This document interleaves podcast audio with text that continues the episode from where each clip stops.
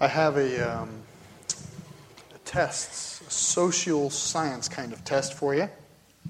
See how this goes. Two kids in a room, one lollipop. All else being equal, who gets it? Here's another one. To play freeze tag, a bunch of kids. All else being equal, who is it first? Right, one more. In a family, a bunch of kids. Someone's got to take a bath this week. Who will it be? Now, these are uh, in this social experiment. Uh, in order to kind of make it through, we have over time developed, it comes from very ancient times, um, a way of reconciling these issues. And it's known there's really no English translation for it. Um, this is the Proto Indo European root of the phrase. It's called eeny, meeny, miny, mo, is what we use. It's equivalent to a childhood coin flip.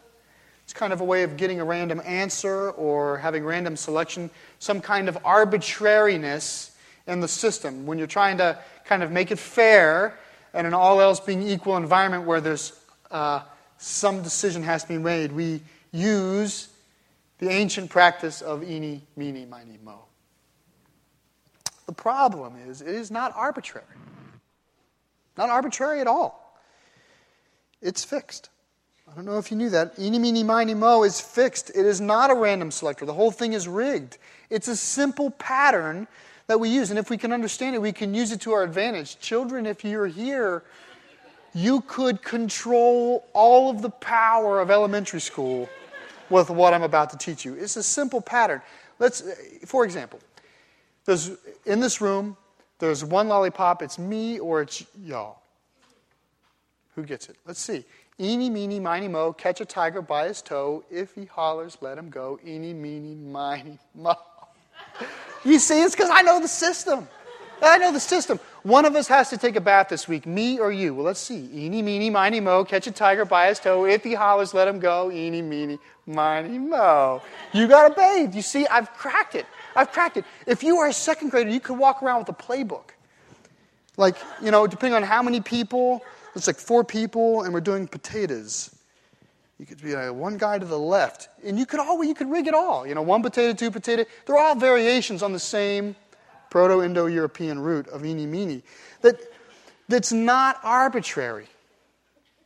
That's what I'm trying to say. There's a pattern to it, and it's simply understanding the pattern. But the reason it works, the reason that people don't feel like there's unfairness when they're being eeny meenied, is because nobody, the people doing it don't know the pattern, or it's happening too quickly that the pattern passes them by. They can't take advantage of the pattern. It's beyond them, it's above them, it's happening, and it feels to them random. There's certain fairness there, but just because they don't know doesn't mean it doesn't exist. There certainly is a pattern.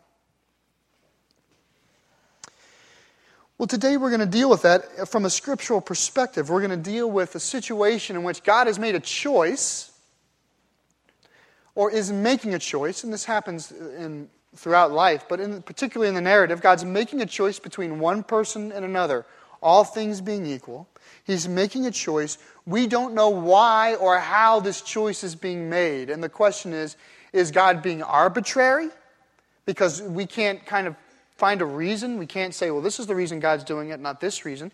So is God being arbitrary? Is he choosing kind of in an eeny meeny kind of way? Or, or what's going on or how do we understand that? Because certainly it happens in our own lives. Just about everybody here has found themselves wondering to the Lord whether or not you're a Christian or not. In fact, probably if you don't consider yourself Christian, you ask this even more the why me?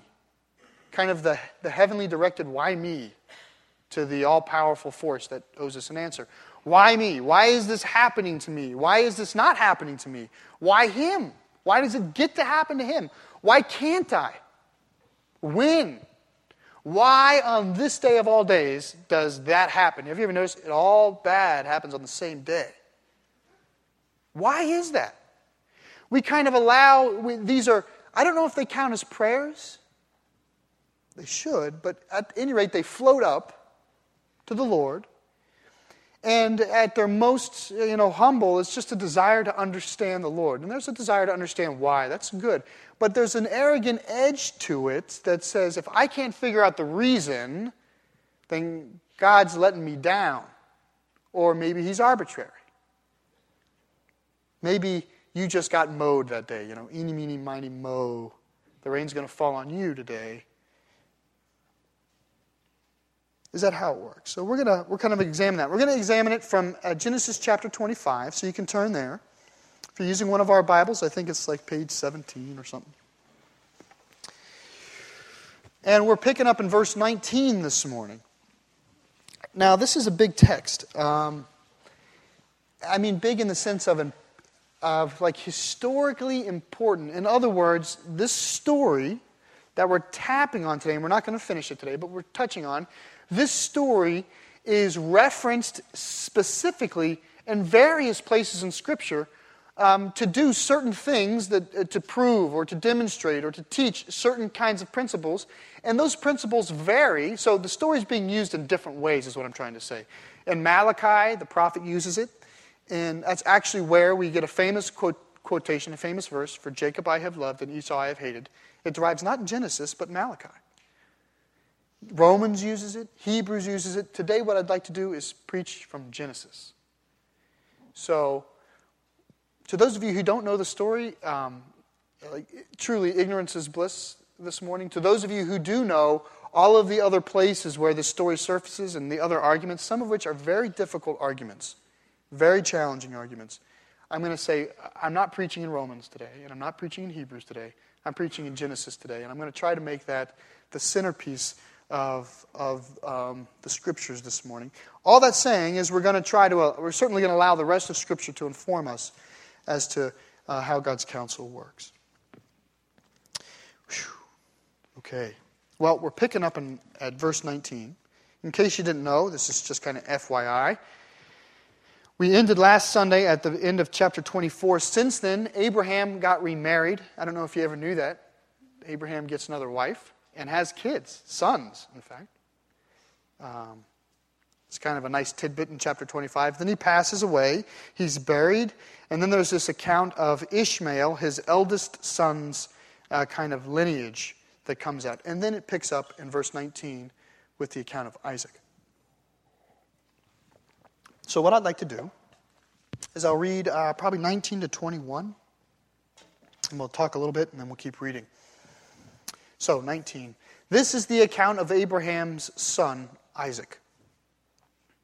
Abraham became the father of Isaac, and Isaac was 40 years old when he married Rebekah, daughter of Bethuel the Aramean, from Padan Aram, and sister of Laban the Aramean. Isaac prayed to the Lord on behalf of his wife because she was barren. The Lord answered his prayer, and his wife became, Rebekah became pregnant. Now, there's a few things I just want to note in passing here. First of all, verse 19 says, This is the account of Abraham's son Isaac.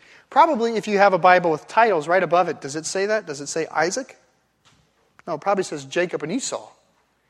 And I want to caution, I want to caution us or encourage us to read and examine this story uh, in, with Isaac in mind, to tell ourselves this is the story of Isaac, because invariably we pull this story, we eh, like extract it from the scriptures, the Jacob and Esau story, and we extract the other Jacob and Esau story from scripture, and we kind of set them aside, and we assume this is all about Jacob and this is all about Esau. And I'm here to say that the first verse in, the, in this entire kind of epic saga is this is the story of Isaac. And I think, I think um, this may be one of those things that uh, doesn't take root today. But if, for those of you who are going to continue to read in Genesis or study this on your own or wrestle with what's being said here, I think that um, there's a richness and a fullness that comes from keeping Isaac on the stage in your mind. So I hope you do that. Secondly, it says this it says that um, was barren, could have no children, and that Isaac prayed to the Lord, and the Lord answered. So, first of all, Rebekah is barren. It turns out she's barren for 20 years. Um, that they have children when uh, when Isaac is 60 and he's married at 40. So for 20 years she's barren. And the scriptures say that Isaac seeks the Lord, he prays to the Lord, the Lord hears Isaac, and he blesses them and gives them children. And I, and I want to put this up front also because uh, over the next couple of weeks, Isaac's going to get beat up a little bit. Uh, he, he makes a lot of mistakes. But he's spiritual, and I don't want us to forget that. Um, that Christians, godly people, make ungodly mistakes all the time. And, and there's going to be times when you're going to want to string him up, or he's just going to seem like a buffoon. And I, I want to say from the very beginning that, that, that he's here and he's seeking the Lord, right? There's a challenge in his life. His wife is barren, and he goes to the Lord, and the Lord hears him. So there's some kind of spiritual relationship there. And I, I'm telling you this because I have to keep telling myself, cut the guy a break. You know, that's kind of my, my attitude as I work through the life of Isaac. So, let's, uh, let's continue here. So the Lord answers Rebekah uh, with, with children, and then listen to 22. Are you ready? The babies jostle each other within her. And she said, Why is this happening to me? So she went to inquire of the Lord. Now, the Hebrew there uh, for jostling, the real idea in the Hebrew is the babies smashed and mashed and crushed each other. That's kind of the, the mood of the words. It's, it's, it's very, it's, it's worse than jostle, is all I'm trying to say.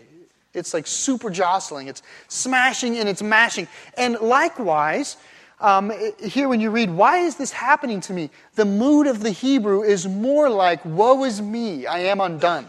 It's much more like, why me? It's much more kind of swoonish, is, the, is kind of what's happening here. This is more severe. What happens is she's barren. Isaac prays to the Lord. The Lord answers her with children. And it's so unbelievably painful that she's wondering, is this even worth it? That's the kind of mood of the text. And then we arrive at this, this prophecy or this, I mean, in an ancient way, you'd think of it as an oracle, not in a bad sense, but in a just a definitional sense. But this is what the, is spoken over her. The Lord says this Two nations are in your womb, and two peoples from within you will be separated. One people will be stronger than the other people, and the older will serve the younger. Now, we'll talk about the actual prophecy in a second. What I do think is interesting is the wrestling, that's the smashing and the crushing that's happening in her stomach, like in utero, is in itself almost prophetic of the prophecy. Do you see how the two match up? That there's, there's a cooperation here, that there is, there is already inside of her a wrestling and a competition and a rivalry and a contention for who's going to be in charge. I'm not saying consciously, I'm saying that if you were, if, if you were a woman who has been barren for 20 years, who Lord, whose husband comes before the Lord and the Lord blesses you, and these things start to happen to you, these are the ways you would see them. An early church father wrote this. I, I liked it so much, I'm telling you. This is what he said. He said, while they were still in the womb, they showed animosity before there was animation. That was just good. Sometimes those guys are the best. But this, it says this oracle's given to Rebecca. And in, in the oracle, let's just talk about the, what's being said, the, the, the prophecy. It says there's two nations two distinct nations that are going to be separated. Now let's think about this. One woman is giving birth to two children, and they're going to be distinctly different nations. In other words, they are not beneath the same promise. As contrasted by, it, just think of the contrast here that Jacob, Jacob marries Rachel and Leah like a month from now, uh, in our time. He marries Rachel and Leah. And he has children through four women Rachel, Leah, and their two maidservants. So he ultimately has 12 sons and one daughter, and they are all considered. So four women bear 12 13 total children, and they're all roughly considered, all the boys re- receive the inheritance of the nation of God. It's not 12 nations, it's 12 tribes in one nation, right? The nation of Israel. And in fact, they have, they have continual descendants on down and on down and on down and on down, and they're considered to be part of the same nation, the nation of Israel. So here, this is very, uh, un, not unusual, but it's certainly distinctly different from what's happening there. What the prophecy is saying is, is in the womb of Rebekah are two children. One of them is in the promise, one of them is not. One of them, there's two distinctly different nations. It says they will be separated, they'll go apart. And it adds to that, it says, in an odd twist of events, it's the younger one that will receive the blessing or the power or the honor over the elder one, which is countercultural for sure. That's what's being said here. Now, in the long term, if, if, if you unraveled this prophecy and said, did it in fact come true? Um, certainly in the long term, we see this. What ends up happening is two sons are born, Jacob and Esau. Jacob becomes the nation of Israel, Esau becomes the nation of Edom. And they do, in fact, become two separate nations, and they do, in fact, uh, contest with one another. And by and large, when Israel is righteous, when the Israeli people are righteous, the Hebrew people, they subject Edom. In fact, at the, at the captivity and the sending into Babylon, at the very end of kind of the, the Hebrew kingdom, the Edomites are seen like celebrating when the, when the Hebrews go into captivity because they've been into subjection for so long. And then the Edomites get utterly destroyed. So, in a long term sense, this prophecy has certainly played itself out faithfully. But this is, you know, Rebecca's not concerned about long term, she's concerned about her boys. And in a short term, it's got to has to play itself out as well. And so, and so let's, let's, see what, let's see what happens. Let's see how it unrolls. When the time came for her to give birth, there were twin boys in her womb. The first came out, the first who came out was red, and his whole body was like a hairy garment. So they named him Esau, which kind of sounds in the Hebrew like hairy. That's, that's the goal. After this, his brother came out with his hand grasping Esau's heel, heels. So, they, so he was named Jacob, which in the Hebrew roughly means like to grab, grasps at the heel. Right? That's, working out. Um, so he was named Jacob. Isaac was 60 years old when Rebekah gave birth to them. Now, now, so you have these, these two boys. Now, notice they're twins, but they're fraternal twins. You see the different the separate nation idea that's even forming right now. There's twins, but they have, they're nothing alike. One is, is uh, it says, is somewhat hairy, and it also, in your scriptures, probably says red, uses the color red. The, the word there is like earth tone, is earthy, is uh, ruddy. If you ever read in Genesis or First Samuel, when they describe the appearance of David, they say he's a handsome guy with a ruddy complexion. Same word. He's Edom. He's ruddy. And that word Edom is like uh, the Hebrew word Adam, right? Uh, it's not a big jump. Same root, and Adam means earth. Okay, so, so there's this connectivity between Esau, hairy, is also kind of earthy. He's very, uh, he's kind of beasty, and he's kind of earthy. He's, I mean, just put this in your mind. He's got an earthy nature about him. He's, he's, uh, he's earthy. I don't know what else to say. He's earthy. Whereas, whereas uh, it's going to say this about, uh, it says about Jacob, is he grabs onto the heel. So with Jacob, there's this idea that from the very beginning, from the very beginning, in utero, there's this infantile sense of competition. On the way out, he's fighting to be first. Now, to some of you, you may be thinking, yeah, it's birth. Well, I got to say, if you were barren for 20 years and you prayed to God and God gave you twin sons, and then it hurt really bad, and so you went and you sought after the Lord, and the Lord actually spoke to you. Think of this. Has any of this happened to you? The Lord spoke back to you and said, In your womb are two children, and I'm going to separate them. And the one who normally gets the promise is not getting it, but the younger is going to rule over the elder. Wouldn't you notice if on the way out the younger was holding the heel of the older? Wouldn't you notice everything?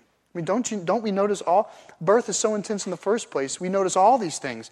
But certainly, all of this seems to, to, to be building. And that's why Scripture is giving it to us, is, is to kind of make some sense out of all of it. Now, custom. Let's talk about the customs real quick. Customs, customarily, in this ancient time, the oldest child would receive the primary blessing. That's, that's customarily the case. And so, if things are going to be dictated by custom, Esau should have it made. He should have it made. This continues. It continues up until today in many nations, but even in Mosaic law, the oldest child received a double portion. It was kind of a way of holding on to the inheritance down the line. God is going countercultural here. He's doing something that's counterintuitive, he's doing something that's unpredictable, and he's kind of flipping the tables on this. And so I, I want to ask you this question.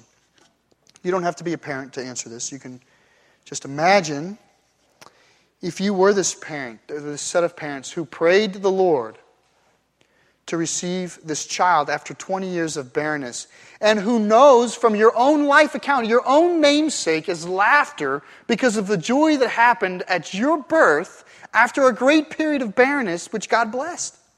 So there's no doubt in their minds that God has given them this child. So imagine that. Imagine you're in a situation where there's absolutely no doubt in your mind that it was by the sovereign, gracious hand of God that you're receiving these children, and that there's this great pain during the pregnancy, and that God explains that as saying there's two separate children, and I'm going to give the blessing to the older and not the younger. So, for the next months, waiting for the birth and, and the early infant years, I just want you to ask and think how would you process that? You have two boys. How? You have, you have two boys. And you know that God gave them to you. And you know that God is going to bless the younger over the elder. Even though it's countercultural, it's counterintuitive, you have two boys, and you know that one of them is in the promise, and the other one is his own nation.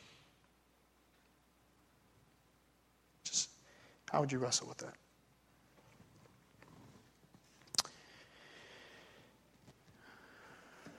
Twenty-seven. The boys grew up.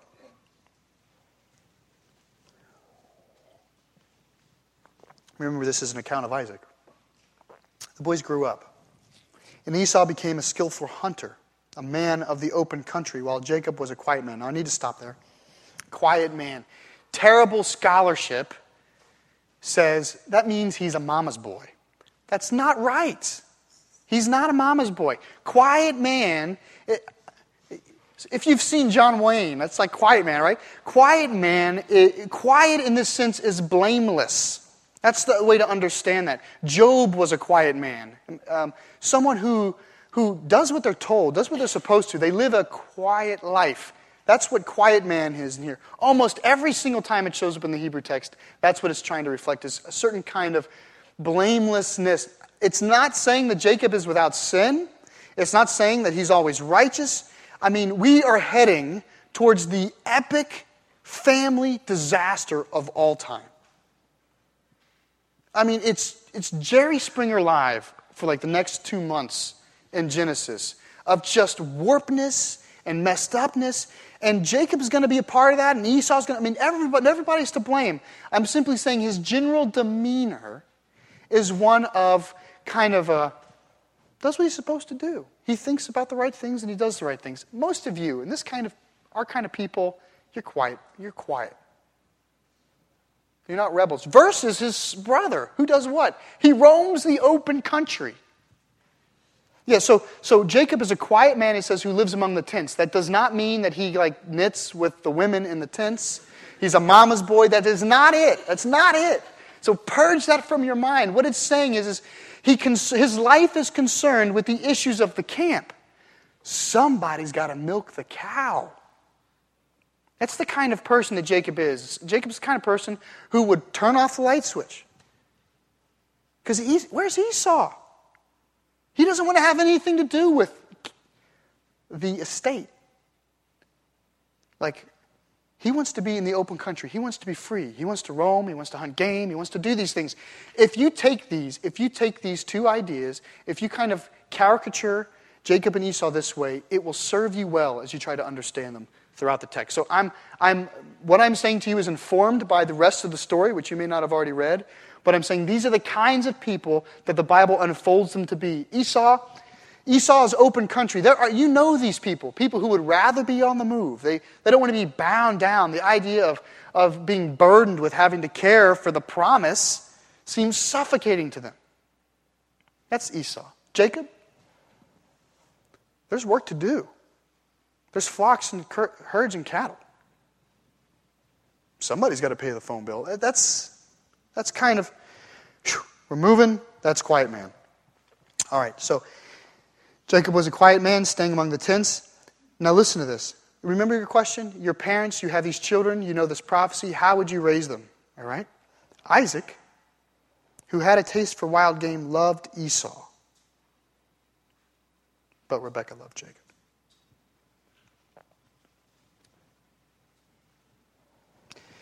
God has spoken, God has given you these children. He's spoken in and saying, This one, not that one. And Isaac's favorite child is Esau because he likes wild game. Really. Let's talk about parental favoritism for a second. I'm not it's bad, don't do it. I'm not going to I'm not going to preach it at you. I mean, duh, don't do it. But what I what I want you to note is how destructive. I'm just saying, I'm saying this is the account. I'm just going to quote to you Genesis 25:19. This is the account of Isaac son of Abraham.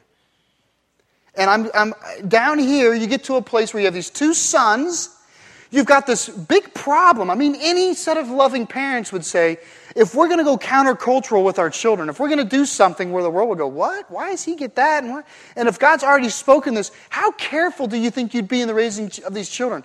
Do you think you would at all try to do things that would, that would try to kind of already push the ball in the wrong direction? Give it one child who, who's not the child of the promise the expectation of favoritism. And yet it happens, and on what basis does it happen? Because he likes wild game. Now, I'm sure there's better reasons than that. I mean, I'm sure there's other reasons for that. I think the Bible wants you to know how silly this is. Like, really. Wild game.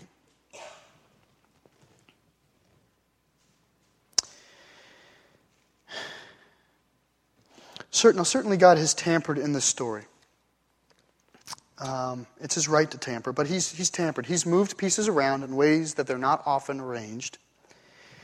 Um, you might even think unprecedented at this time in ancient life. He's, he's, he's taken the younger son and he's putting him above the older, and, and these things unfold. This is how it happens. So, again, it's informed by what's going to happen, but he's done these things, and it's in the midst of all this that these parents are, are kind of trying to raise their sons and we might find ourselves asking why.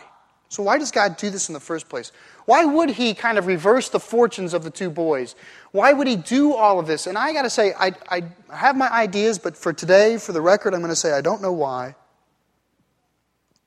The Bible makes it clear in various other places in Scripture that it has nothing to do with the righteousness of Jacob and the unrighteousness of Esau. It says in, in Hebrews and it says in Romans, essentially to the fact of it has nothing to do with what they've done. He says God's selection of one over the other occurred while they were in the womb, yet guilty of no wrongdoing. So it doesn't, we can't say that God chose Jacob because Jacob's better. The Bible's saying don't say that.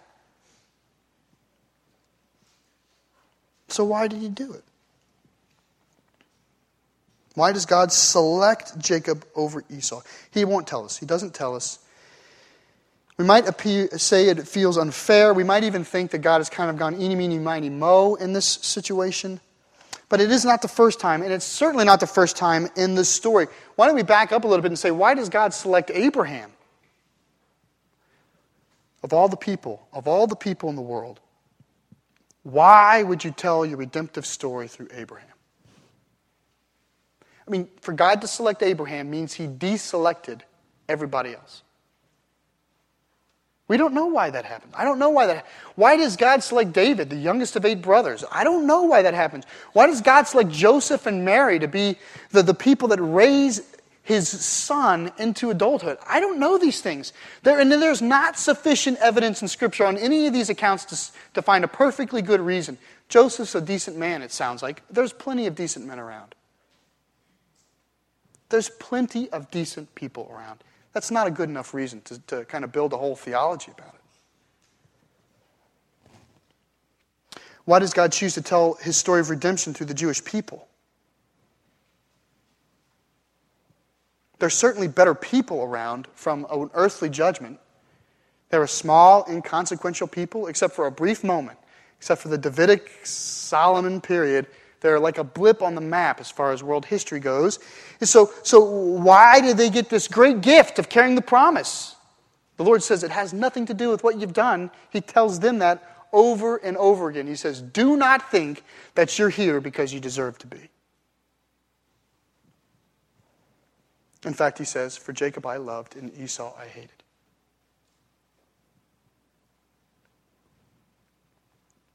Now, when we get encountered with these things, we begin to ask these why questions. And again, they kind of surface to the, to the Lord, and they can surface in good ways and in bad ways. Almost as are we questioning whether God's arbitrary? Is the Lord being arbitrary with the way he does these things? Why does God allow this young, this young fella to die in a car accident? He had his whole future in front of him.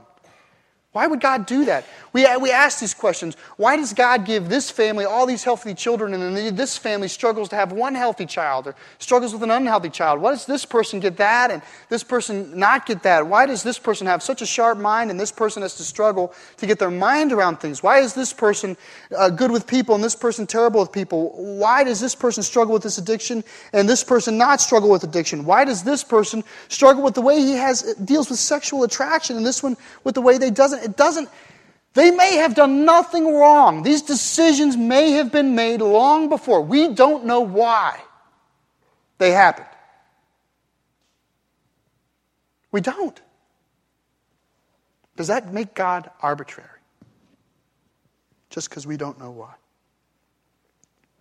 Is God saying, somebody's getting in a car accident today? Eeny, meeny, miny.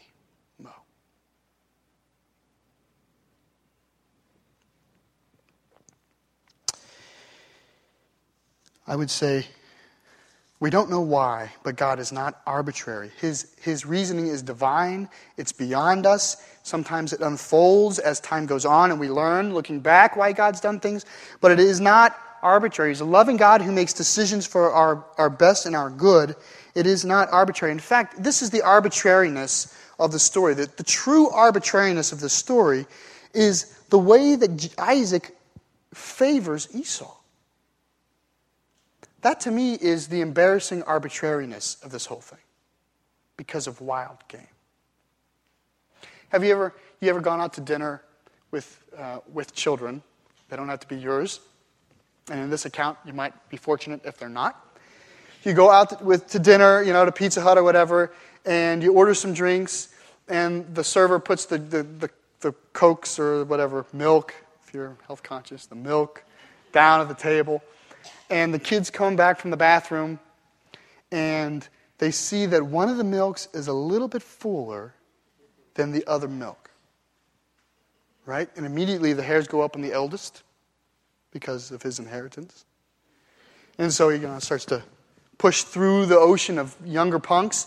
And he gets there, and you'll see this. They'll grab the cups and they'll start to examine the little, the margin. They want to make sure they make the best, most accurate choice to, so that the right people get what they deserve to get. They want to make sure that all of this, they're, they're wrapped around the axle about it. They have a fight, it ruins dinner, milk spills, you're frustrated. And there's free refills. That's the most frustrating thing about this. It's free refills. It just doesn't matter.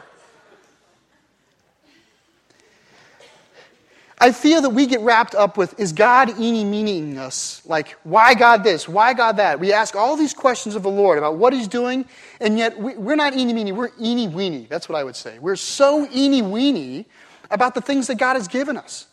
That God lays out dinner for us. He gives the glasses. We get all these things. We know what His will is. We know what He wants us to do. He, he gives you a child after 20 years of prayer. He get, they make some twins. He speaks prophecy over them. And then how do we make the decision at the end? Wild game. God tells you, you ought to forgive those who have sinned against you. And we say, but Lord, do you know what He did? He said this thing about me. He, it was rude and it hurt my feelings. What do you think the Lord thinks of that? The Lord's, he's, you're like looking at this glass and you're, you're scrutinizing. I think what the Lord would say is, Do you realize, do you have any concept of how much I have forgiven you? And yet you're not obeying my will, you're not subjecting yourself to my will because of this tiny little eeny weeny thing? Your cup is overflowing with grace. And yet you're quibbling over this. The Lord says, Love your enemies as yourself. And you say, Yeah, but God, they, threw, they flew an airplane into my buildings. They say things that are so hateful. They, they kill and they murder us with reckless abandon. How can we do this? And I think the Lord would say, if you had ears to hear, do you have any concept of how much you have done to me? You're dealing with, we're scrutinizing, we're not obeying the Lord. We're being radically rebellious against God in some of these cases. Some of us, in some of these cases, are rebelling against the truth of God because of something so immeasurably small in God's eyes. When He says, Your cup is running over with grace, I've poured in, it's free refills. And you're sitting here going, But they did this to us. God says, Be generous with what you've had. And we're kind of, ah, ah. What has God given us?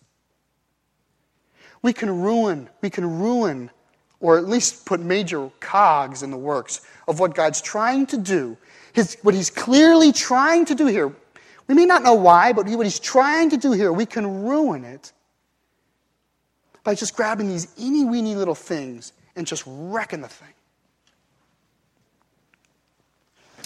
You know, if you want to know what, what you know, so God sometimes seems arbitrary. He's not, but sometimes he seems that way because we don't understand. We're young and we're doing eeny, meeny, miny, mo, thinking it's random. There's a pattern. God's trying to do something. He's unfolding. He knows exactly what's going on. He's in control of the situation. But I will say this if you want to think into the Lord about what really seems just radically unanswerable, this is it. Why? Why would God send his son to die for us? That, if you have a why question, that's the one that really I cannot find a good answer for. I can't find a fitting, suitable, human kind of answer for it. I can't say, well, I deserve that, or you deserve that, or collectively, if we put all of our goodness together, it deserves that. I cannot find a single good earthly reason to explain why God would do that. That to me seems beyond me. The fact that there's a promise at all, the fact that some child gets some promise of blessing at all, seems like a great gift.